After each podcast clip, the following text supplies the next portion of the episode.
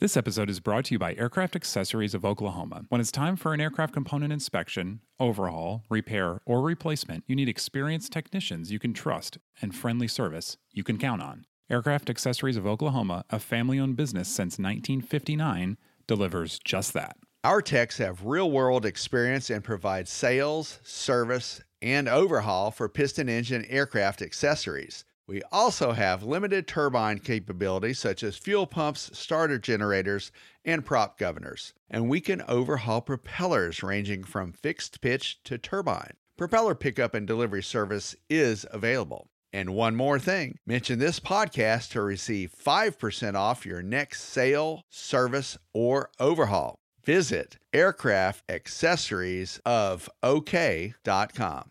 Hi, I'm Mike Busch. I'm Paul New. And I'm Colleen Sterling. Welcome to Ask the A&Ps from AOPA.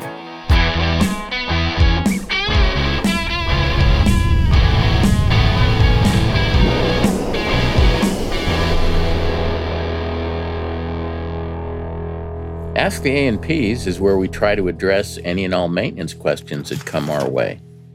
If you have a question, please send it to us at podcasts at aopa.org. That's podcasts at aopa.org. And if you like the show, subscribe to iTunes, Spotify, or wherever you get your podcasts. So, in the world of COVID, Thanksgiving has taken on a whole new meaning in terms of people going places. Because mm-hmm. normally I would be flying off to one of my sister's homes where everybody gets together, you know, like 30 people and all that. And this year, sadly, all staying home. Yeah. It's a different world. I don't yeah. know. There's there's something to be said for staying home on Thanksgiving. Actually, a lot of Thanksgivings I stay home and I, I go to the airport because nobody's there and I work on my airplane in peace and quiet. there you go. Well, it means that I have to ship out my fudge that I make every year. I have to send it everywhere instead of having it in person with everybody. And I will send you my address. All right. It'll be right there. It'll be right there.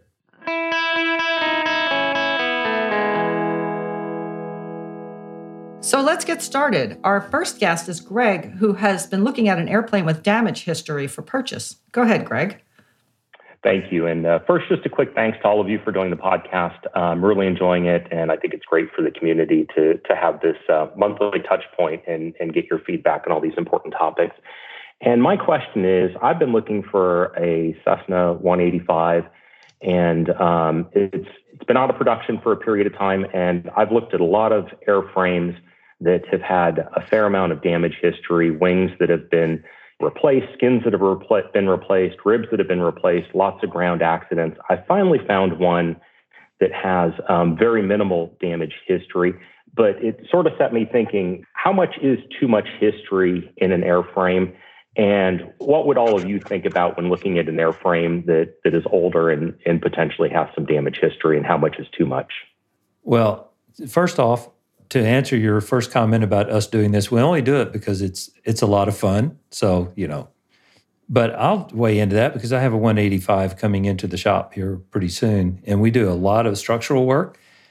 The um, 185s without structural repair history are going to be really hard to find because of the nature of how they're used. So I wouldn't be too worried about damage history mostly about how it's repaired. If it's repaired well and documented well, I wouldn't have any problem with it whatsoever. You'll get a little price discount because it has damage history, but you'll lose that when you sell it because it'll have damage history. Yeah, I, I read somewhere, I was reading up on damage history, and I saw one person made an estimate that if the damage history was in the previous year or two, you could see as much as a 20% price reduction. And of course, that depends on the damage. But the person giving this opinion also said that as the years go by, that deficit in the price will uh, vanish at a rate of about 2% each year. So that damage history for your aircraft, I think you said the accident was in 2002 for the aircraft you were looking at that would have been erased by now. I mean, as long as the repair was done correctly, as Paul said, and the aircraft has proven over the years that it's flying properly and the damage uh, repair hasn't, you know, undone itself, then I think you're probably out of the woods. And like Paul said, it's impossible to find one of these that doesn't have damage history. You'd be looking at something that's been sitting in someone's shed full of corrosion, probably. I'm, I'm imagining what a damage repair having undone itself would look like. well, rivets coming back, you know, something that has proven to be um, a bad, you know, midnight oh, yeah. job. Just your Not, your your terminology took me by surprise. Nothing that your shop would put out, Paul. Oh no, I hope not. Also, I'm amazed sometimes at what um, prospective buyers consider to be damage history that that wants to scare them off. One, one of the classics is a prop strike. You know, uh, to me, a prop strike is is is not a problem; it's an opportunity because the, the airplane's going to come out better than it was before, and the insurance is going to pick up the bill. So, I mean, prop strikes are great. We, we, ought to have one every several years, just on general principles. I think. uh, another kind of damage history that always amuses me is. Uh, uh, let's say there was some severe hangar rash that damaged a rudder. And so the rudder was taken off and replaced with another rudder, an undamaged rudder. Well, to me, that's not damage history because if you could inspect the aircraft and there, there it seems to me that, that the damage that is repaired in a way that there's no way to detect that it ever happened, it shouldn't really be considered damage history. Yeah. There isn't really a definition for damage history. Everybody makes up their own, but there are definitions for major repair. So I, I, totally agree. That's if you replace the left wing with a serviceable left wing, then whatever happened to the other wing really doesn't matter. But if you repair the scratch on the left wing by replacing a skin, that's damage history. But replacing the wing is not damage history. And replacing the wing is not a major repair, right? Right. Oh yeah. It's not, you don't have to. You don't have to file part. a 337 for it, right? That's right. It's just a bolt-on part. I think I would feel more comfortable too if I knew that I could adequately inspect the damage history. I'm aware of one aircraft that was lost in an accident because there was an improperly done wing scarf repair on the wing spar. And it, there was no way to inspect it because the uh, wing had been covered, fabric covered, and the damage repair had been, you know, inv- was invisible. You couldn't access the area uh, and it had been done poorly. So if you can see what was done and inspect it from the inside and out and make sure that it was done according to standards, aircraft standards, then I think I would feel very comfortable with it. Hey, Greg, uh, wonderful question. Have you found uh, someone to do uh, a really good pre buy, someone that knows structural repairs and 185s in particular? You know, I actually ended up um, sort of um, changing candidate airframes midstream, and I've got one now that has virtually no damage history at all. So this this literally was a uh, single owner aircraft since 1980. The owner that I'm buying it from um, actually flew it away from uh, Wichita, Kansas in 1980, and oh, it's wow. been um, a single owner aircraft um, used privately since since it was new. That's that's a unicorn. that's yeah. With a with a rainbow. yeah. that sounds great. Uh, I'm sure the that's price, a great find. The price probably reflects that it's so pristine. Uh, sadly, uh, you are correct there, Colleen. Yeah, but you get what you pay for, right? Yeah, yeah, exactly. Yeah. Well, great. I think uh, that was a, a, really interesting question, and I, I hope uh, we provided you some food for thought. Sounds like you're well on your way to a, a new aircraft um, despite us. we're, we're, we're, getting close at this point. point, and thank you so much for answering this. I appreciate it. Yeah, you bet. Thanks, uh, and enjoy your 185. Thank you. Will do. Our next question is from Randall, who's got a, uh, a problem with some oil leaks. Welcome to the show, Randall. How are you doing? Okay. Yeah. Let us know sure. what's happening. Okay. Um, so I'll sort of start from the beginning. At uh, about 1,500 hours, you know, it, it typically, I never got great oil consumption, but, you know, it was, it was 10, 9, 8 in there for most of its uh, 1,500 hours. And then know, over a period of maybe a couple hundred hours, it just sort of dropped down to about, uh, oh, a third of a quart an hour. And so I, uh, this is an RV6, uh, Lycoming O-360 and I built the plane, and so that means I know just enough to be really dangerous uh, about engines. Mm-hmm. Um, but um, anyway, I did enlist the help of an A&P to help me. Uh, I I uh, borescope the cylinders. Um, I've checked all the things. There's no oil in the bottom plugs, no oil and gunk coming out of the tailpipe. Uh, compression really good. It's always been very good. It's very fairly stable in the you know mid mid to upper 70s, and uh, on all cylinders. But it had oil in the bottom plugs, so I uh, we borescope. I'm sorry, we did borescope the cylinders and found uh, some. I guess we call it rash. He said it was, uh, you know, it's just shallow pitting in all the cylinders. Now I've listened to a lot of, uh, and watched a lot of Mike Busch webinars and know that you don't pull cylinders unless you have to. But that seemed kind of fairly obvious, and so uh, with the help of this mechanic, uh, we pulled all the cylinders and took them in and and had them uh, they're reg- they're original nitride cylinders, so we just had them honed out to. Uh, they're still within new specs. It was very shallow, I guess, so they could do that and uh, um, put new rings on. And that's all he did. And he put and we put them back on. And it, as far as I can tell, I broke it in well, and I looked. I borescoped it again afterwards, but it's barely changed the oil consumption. So, by process of elimination, I'm thinking maybe valve guides that's all I can tell. I've, and so kind of stumped at this point, and uh, and I have to trust my my mechanics, you know, opinion on what the cylinders are supposed to look like because I really don't have enough experience. I'm not sure where you can go to find uh, visual examples of what to look for, uh, but it's kind of where I'm at. Well, in, in Mike's book on engines, he talks uh, specifically about uh, oil leaks. Um, he has a whole chapter on that. And Mike um, states in the book that the oil can go one of three places. It either goes out the breather line and all over your belly, which you've looked for and you said you didn't find. Uh, it leaks in the engine compartment from any number of places and makes a, a big mess or it's burned by combustion in the in the cylinders. And you would see the evidence of that by uh, the oily uh, exhaust that you talked about. Your suspicion of the oil going through the uh, valve stems would be the, the third choice uh, oil being burned in the combustion chamber.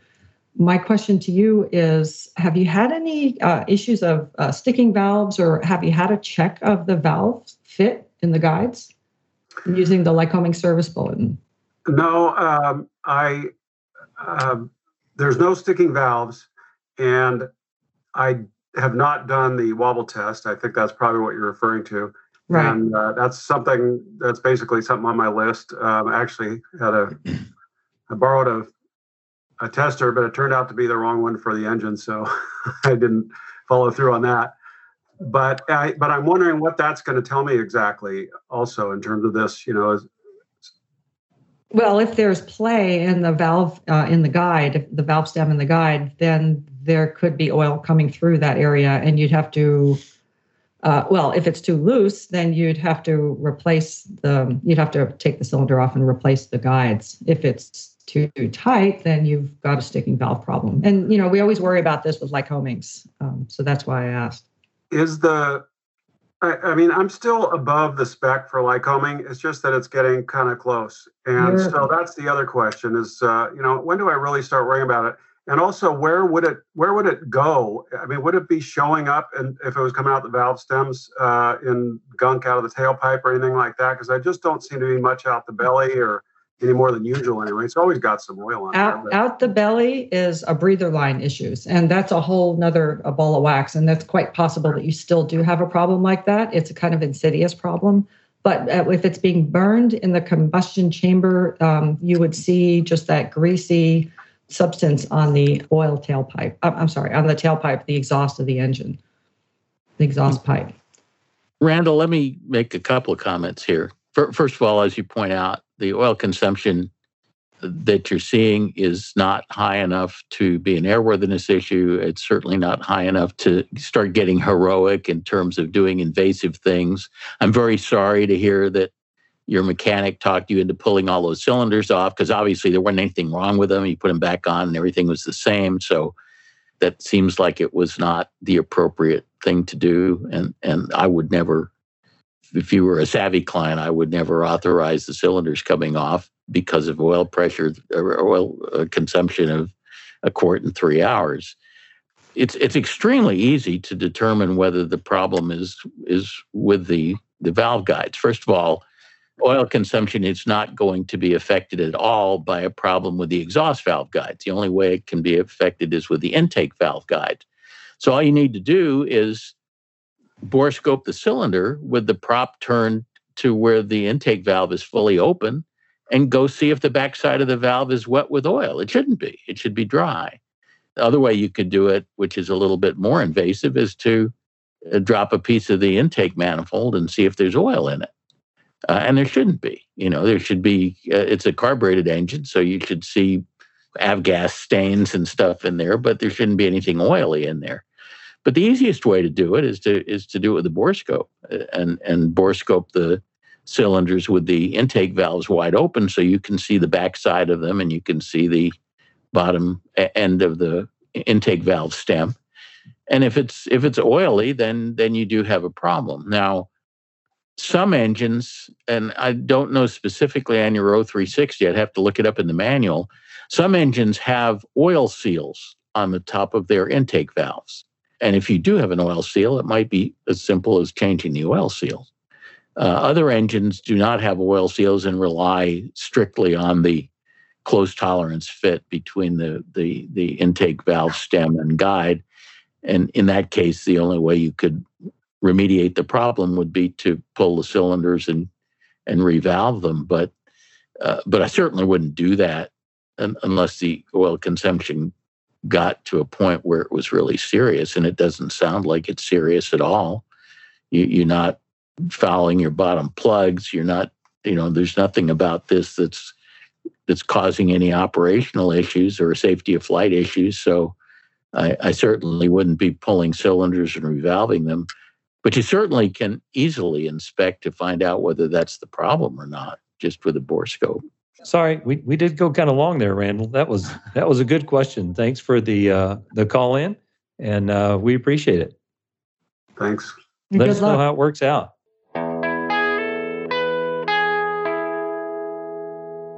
So next up is Robert, uh, who has a question that's on uh, the mind of many new owners, and that concerns magnetos. What do you have, Robert? Yeah, so we bought, my wife and I bought this uh, Piper Cherokee 140 in March. And uh, well, now I want to do everything right. First time we've owned an airplane, and I understand about the annual and then about the 50 hour oil change. And I'm still learning other things. And uh, it seemed like I, as I looked under the hood there, there was the magneto. It looked pretty nice, looked like it was in pretty good shape, but it I was thinking, well, I need to know how often do you change your magneto so I would be up to date. That's my, my main question. Well, first off, you don't really need to change your magneto. So I'm just going to jump in right off the bat here. Take a look through your engine maintenance records. Find out when the last time the, the mag was done. Have you done that? Do you know? No, I, I, I should okay. have before I uh, I put this question to you. I got my book right here on the bookshelf, but I I haven't looked through. I didn't even know if it was going to be in there, and it's pretty thick. Well, it's it's in there somewhere, but generally speaking, both magneto manufacturers want you to overhaul your magneto or at least inspect it every 500 hours or 4 years. And we would agree that 500 hours is a great time to pull the magneto, perform an IRAN, which is inspect and repair as necessary. Don't need to overhaul but send it out for a 500 hour inspection and find out what's going on inside. I generally prefer myself to send mags out to a magneto shop that has lots of experience with magnetos. And you want to find out what's wrong first because sometimes all the things that a really old magneto might need could exceed the cost of an exchange unit. So you want to find out first, but typically just a few hundred dollars every 500 hours, and off you go. You're in good shape. Okay. Uh, when I look through records and I find what's it going to say? It's going to give the um, tach time. That's a really good. That's an excellent question. What is it going to say? It depends on the mechanic, but yeah, there should be in the engine maintenance log. There should be some sort of statement about the magneto was pulled either replaced, overhauled. Hopefully, there's a good description of what was done. And that's required per 43.9 that a description of the work performed was done. If it was just exchanged, it might say uh, installed overhauled mag or exchanged mag and, and reference a, a work order number, something like that. But on the entry, it hopefully will give the tach time or the engine total time or some time reference that you should be able to trace to today and find out how long ago that was done. Yeah, uh, I was just thinking uh, in my mind about uh, the five. Let's see, five hundred hours or four years, and let's see here. I'm not. I think the four years may come uh, sooner. Well, it it will. I wouldn't be so concerned about the four years. On your Cherokee 140, you don't have pressurized mags, so you're not pumping a bunch of high moisture air into the mags that would cause corrosion, which would be more of a calendar issue. Uh, I'd be more concerned about the hourly time. Okay, great. Wow, this is a very big help. I thank y'all. I really enjoyed your show. I really enjoy your show. And there, there is an airworthiness directive on many of these Bendix mags, um, or there used to be, for 500 hour inspections, which meant it was compulsory that you had to remove them and have them looked at. Um, but the FAA, in one of their rare strokes of brilliance, um, rescinded that for many models and just said it wasn't required after all. But we still do advise uh, that you do that just because uh, the magneto is what's keeping you in the air, right? Even though there's two, it's important to, because uh, there are things inside the magneto that wear. So we think those 500 hour inspections are uh, important to do. And if you're smart, if you're smart, you'll stagger them, right? Since you have two and you don't want to get hit with that big bill all at once, pull one off every couple years and then just have them stagger to spread that price out. Oh, wow. That's interesting. So as I looked under the hood there and saw one, there's actually another one somewhere. Oh, there's yeah, two. That... They're right well, next unless, to each other. Unless, unless you have the dual mag. Well, that's true. Uh, yes. Not on a 140. But he doesn't. Yeah, he doesn't. Yeah. Oh, okay. Yeah, I better, I better open the other side up and look at that side. yeah. Make sure it's there. if it's not there, you got serious troubles. yeah, it's also worth mentioning that that if your magnetos are equipped with impulse couplings, which uh, probably the majority of them are, that's the a little gizmo that attaches to the mag that allows you to get your engine started. And and if you if it's a thing that causes the click click click sound when you pull the prop over by hand impulse couplings have a history of of mechanical problems. Or they're, they've got wear points on them and stuff. And if, if they come apart really bad things can happen because things can drop into the engine. So uh, that's another good reason for for wanting to pull the mags every 500 hours. It's not just what's inside the mag but the but the impulse couplings are something that need close close inspection. Great great great. Thank you very much and Robert, when I uh, first got my uh, Cessna, one of the first things I did is got a big pad of paper and went through the logbooks and wrote down all the dates when things were removed or replaced or overhauled, anything that looked major to me, you know. And then I, I typed it up in a spreadsheet. So I have a record of when was the last time I replaced a tire on the left side, when, and then how many hours are on it. And it's a great I mean, your mechanic will love you if you do that, but it's a great way for you as the owner to kind of keep tabs on all the parts and see when they're coming up for an inspection or replacement. Okay, so it's not just the uh, magneto, there's other things too. There's lots of stuff in there, unfortunately. So, keeping, you know, I have an airframe tab, I have a engine tab, I have a radios and, and instruments tab, and I have records of when they were first installed, um, you know, if it says what brand they are, how many hours on them, what the serial number is. And then when it comes time for your mechanic to uh, do an AD search at your first annual inspection, he can just refer to that list and he doesn't have to go looking at serial numbers on the backs of the radios in your radio stack or something like that. It just saves him some time. And remember, mechanics, they charge a lot of money. So any time you can save is money in your pocket. No, we are all benevolent souls. Benevolent and expensive. I was, I was gonna, I was gonna, I was gonna say if you send your logbooks to Colleen, she'll get them all organized. I should you. do that. I love organizing stuff like that. It, but are you going to do it? Are you going to do it for free? Now, let's, we need to establish I'll, a baseline here. I'll do it for Robert. oh. uh, Robert, that was a, an awesome question. And I know a lot of people probably had the same question. So thanks for uh, bringing that to us and have fun with that Cherokee. Yeah, and enjoy the venture. yeah, thank you very much.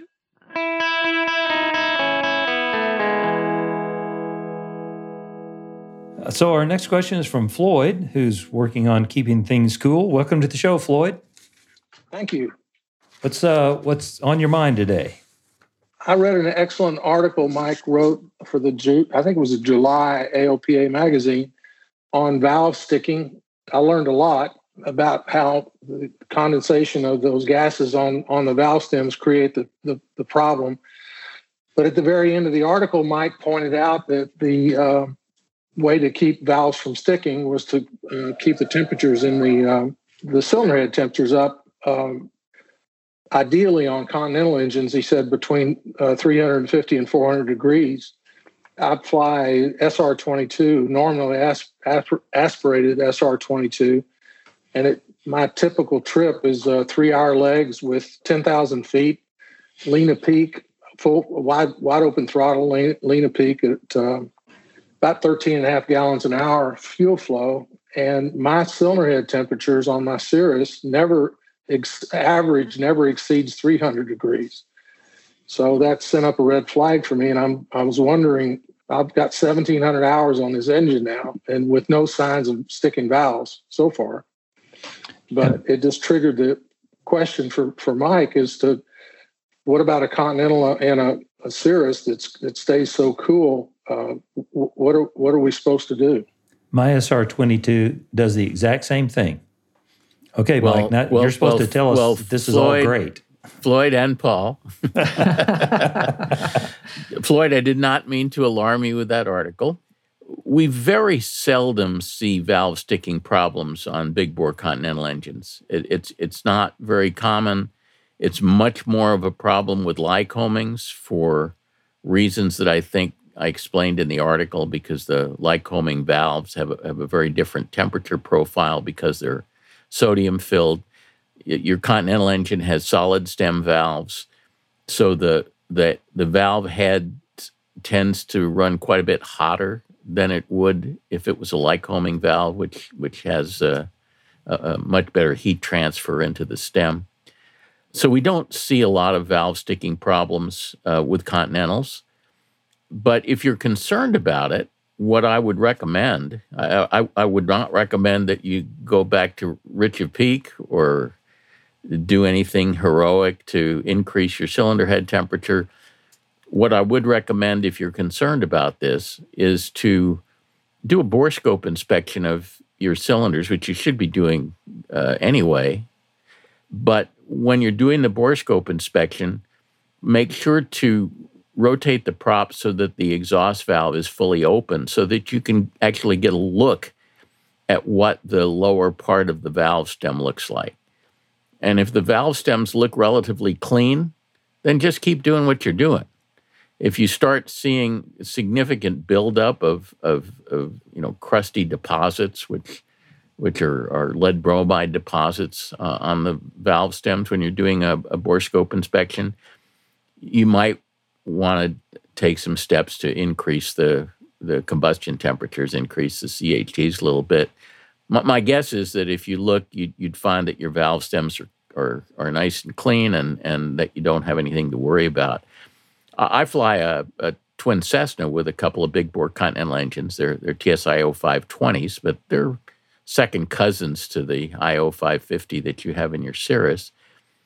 And I've had this airplane for 30 years, and there's only one time in the 30 years that I ever had a problem with excessive uh, lead deposits on the valve. And that was a, a, a flight that I took, very unusual flight, where during the winter, I was able to make it nonstop from California all the way to Wichita, Kansas, which is beyond the normal range of the airplane. And I did it up at the low flight levels at, at extremely low power settings, had a great tailwind, and uh, w- was running uh, less than 50% power for, for, for about six hours. And um, when I borescoped the cylinders after that flight, I saw an unusual buildup of lead deposits. But in the 30 years I've been flying this airplane, this is the only time I've ever I've ever experienced that, and it was pretty extreme case of low cylinder head temperatures.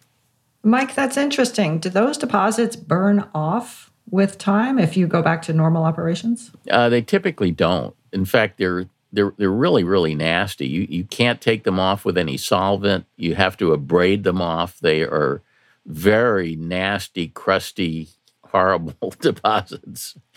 Uh, and if you ever see a like a, a, an exhaust valve that comes out of a Lycoming that that that had a a valve sticking problem, and you you run your fingernail over the deposits, you'll see that you know they're they make a pretty good nail file. Really, it's it's a it's a they're, they're they're pretty ugly deposits, and they're very difficult to remove. Your your report from the last two flights I sent in to be analyzed, the, the report always comes back that my oil temps are too low as well, or not too low. They're below the average. I think I run around 160 degrees oil temperature, which is that's an out. Uh, I, I'm sure that's a consequence of just being so cool overall.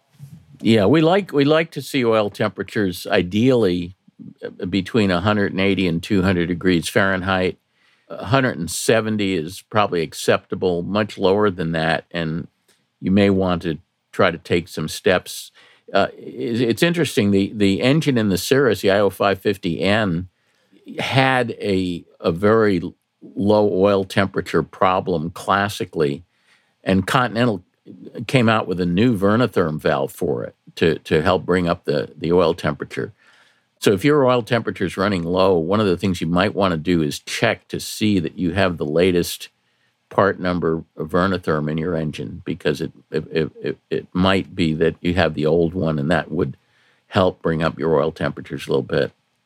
The the reason to be concerned about low oil temperatures is that if the oil temperature is low, it doesn't get hot enough to boil off uh, moisture embedded in it and so moisture just keeps building up inside the engine. The temp- oil temperature uh, that you read on the gauge is typically measured at the coldest point of the cycle, right after the oil comes out of the oil cooler. And as it passes through the engine and absorbs lots of heat from the bottom of pistons and other hot things, it usually heats up about 40 degrees Fahrenheit before it gets to the cooler and gets cooled back down again. So the boiling point of water is, you know, about 210 degrees. And so if you subtract 40 degrees from that, you get 170. And so we, we, we really like the oil temperature to be at least 170 degrees. If you're flying up at high altitudes where the boiling point of water is less, then, then you could get away with a lower oil temperature. But you might want to check and see if you have the latest model Vernatherm installed in your engine because uh, there was a problem with the IO 550N in the Cirrus running too cool in ter- terms of oil temperatures, and, and Continental did come out with a different Vernatherm to help address that problem. Okay, thanks. So, other than valve deposits and, and oil temps running too cool, are there any other negative consequences of running cool? Because I, I went to the church of lean of peak up in Ada, Oklahoma some years ago and uh, was thoroughly uh, uh, converted and uh, brainwashed. I've been flying, flying lean of peak ever since. yeah, I would strongly suggest that you continue to go to services every Sunday. That's a very good. that's a very good church, and uh, my my guess is, as I said, if you do a borescope inspection, you'll find that everything is nice and clean in your engine, and, uh, and keep doing what you're doing, except maybe check on the Vernatherm and see if you can bring up your oil temps a little bit. Yeah. So if it makes you feel any better, my SR22 with 2100 hours on it has never had a cylinder off and has been flown almost exactly like yours and no sticky valves yet. Great. And and I go to church often too, so Yeah, but it's Baptist. It's different. Uh, it's a different okay. different sect. Floyd, those that's excellent question. We really appreciate your call. Our next question is from Stella about breaking in her new engine. Hi, Stella. Great to have you on the show. Hello, everyone. So I fly a Piper Cherokee around New England. My engine is currently being overhauled. I do own Mike Busch's engines book, did my research, chose the shop. And my question is what are best practices for breaking in a new engine? And knowing what weather is like in New England, what if I can't do, you know, what if I can't fly the number of hours that I should be flying um, in those early days? What advice do you have for me? That's a that's excellent. We get that question a lot. I think all mechanics get that question a lot, and everybody has a different opinion. But uh, Colleen, just didn't you just overhaul the engine in your Cardinal? Well, yeah, it's been three years, but yeah, yeah. it seems like yesterday. yeah. Now I'm I'm really disappointed because I, I was hoping that Stella hadn't yet sent her engine in for overhaul because I was going to try to talk her out of overhauling the engine, but it sounds like I got to her too late. But she you has know your book. What? I uh, I had no choice, Mike. My prop hit my tow bar. Oh, oh I'm sorry. Yeah. Yeah. That'll do it. I had nothing to do with that, but well, that's yeah, even worse. hitting a tow bar on a Lycoming. Right. It's interesting. You you are required. There's an AD for the yeah. the crankshaft gear bolt, but there's not actually a requirement to tear it down. I'm not saying that you shouldn't. I'm just saying it's not an FAA right. requirement. Right. And you don't actually have to do an overhaul. You just do a teardown inspection. But if you're already thinking of an overhaul, it's a great a time excuse. to have yeah. the uh, the cost of the overhaul padded, subsidized by subsidized insurance. by the insurance right. company. Yeah. Although anything that messes up the propeller is considered to be a prop strike. We almost never see any engine damage on a low power prop, prop strike, which is clearly what a close encounter with a tow bar of the wrong kind would be. Um, yeah. The only time we ever see damage to an engine after prop strike if it's if it's a high power prop strike. If it's for example, a prop strike on takeoff or on a go around or somebody who's trying to rescue a gear up that sort of thing then then we then we'll see we'll see damage but in, a low power prop strike although Lycoming re- recommends tearing down the engine and the FAA requires at least taking off the accessory case we very very the likelihood of there being any damage to your engine at all is minuscule but cool that you did it. All's good. But yeah, since the insurance company is paying for it, yeah, it's it's an opportunity. It's not a problem. That's right. right. So now to your question, after we've gone through all yeah, of that, that's right. You're you're thinking about breaking in this beast. Yes. So I was thinking, Colleen, since she just did hers. Well, so her question, she's concerned about you know inclement weather in New England. Um, delaying or putting off the flights, the required flights to make sure the engine's broken in. Um, you don't break an engine in on calendar time, you break it in on flight time. So if you did a couple flights and then you had to take a month off and then got back to it, in theory, there shouldn't be any adverse um, issues on that. So, so I wouldn't worry about that. But the point is that okay. every time you do fly the air, the engine until it's broken in, your purpose is to run the engine hard so that the cylinder walls where they come in contact with the piston rings are wearing into a perfect mating you know contact. You're taking off all the little rough edges in the cylinder. When they built the cylinders even though they're microscopic you can't really see them but there's a lot of nooks and crannies in there and you're trying to smooth that out so you have a nice mating surface between your piston rings and your cylinder. And okay. you want to run the engine as hard as you can, which is actually kind of fun, and as low as you can because you're getting the highest cylinder pressures in, um, that are creating that that contact. And you're also classically what you're trying to do is encourage wear in the run in, in the run-in period, in the break-in period. So a lot of people will use mineral oil, which encourages wear. Um, I know Mike okay. doesn't. I think Mike doesn't advocate in a mineral oil. You could also yeah. use regular oil. What you want to do is get those two surfaces to wear against each other and you want to wash that debris away.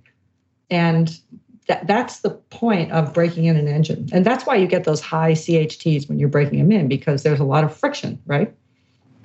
I'll let okay. you I'll let you talk about the oil, Mike. I know that you have some opinions about that. Okay. Well, basically, I, have seen no evidence that straight mineral oil has any advantages over using uh, an ordinary uh, ashless dispersant oil. There, there are basically two things you want to avoid when you're breaking in the engine. One is you don't want to use an oil that has any synthetics in it. So you don't want to use Aeroshell 15W50. That's pretty much the only oil that has synthetics in it anymore because uh, Exxon took their uh, semi-synthetic off the market. The Exxon Elite is no longer available. So you don't you don't want to use anything with with uh, synthetics in it like uh, Aeroshell 15W50, and you don't want to use anything with anti-scuff additives in it. So you you don't want to use Aeroshell 15W50. You don't want to use Aeroshell uh, W100 Plus. You don't want to use Phillips Victory oil. All of those things have extreme pressure additives in it, which are really good except during break-in, and then they're really bad. Okay. okay. And something you need to keep in mind is that if you do the break-in correctly, 95% of it will be done after the first hour.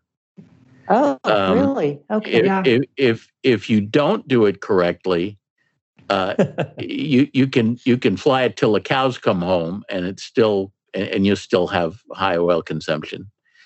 So it's really important that that that very first flight is really the critical flight. And if you do that okay. one right, you've pretty much done most of what needs to be done.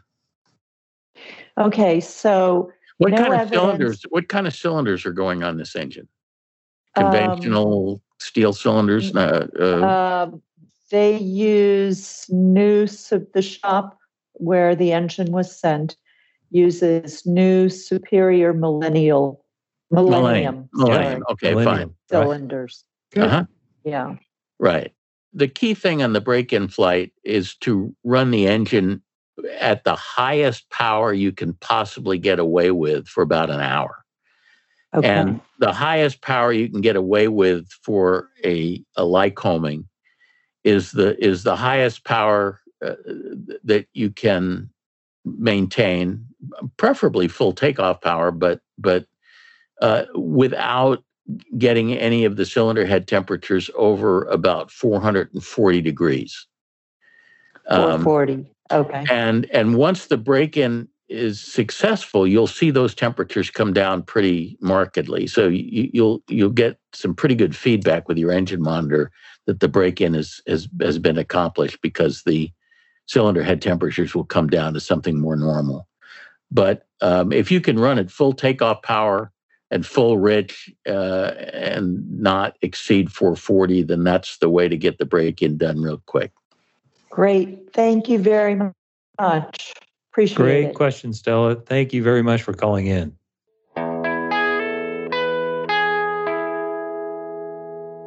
Okay, well, that's a wrap. We know a lot about maintenance, uh, much more about maintenance than podcasting. So we'd love to hear from you. Why don't you give us your ideas on what you want to hear? Send them, questions and comments, to podcasts at aopa.org. Fly safely and have fun, and we'll see you next time. See ya. Bye, everybody.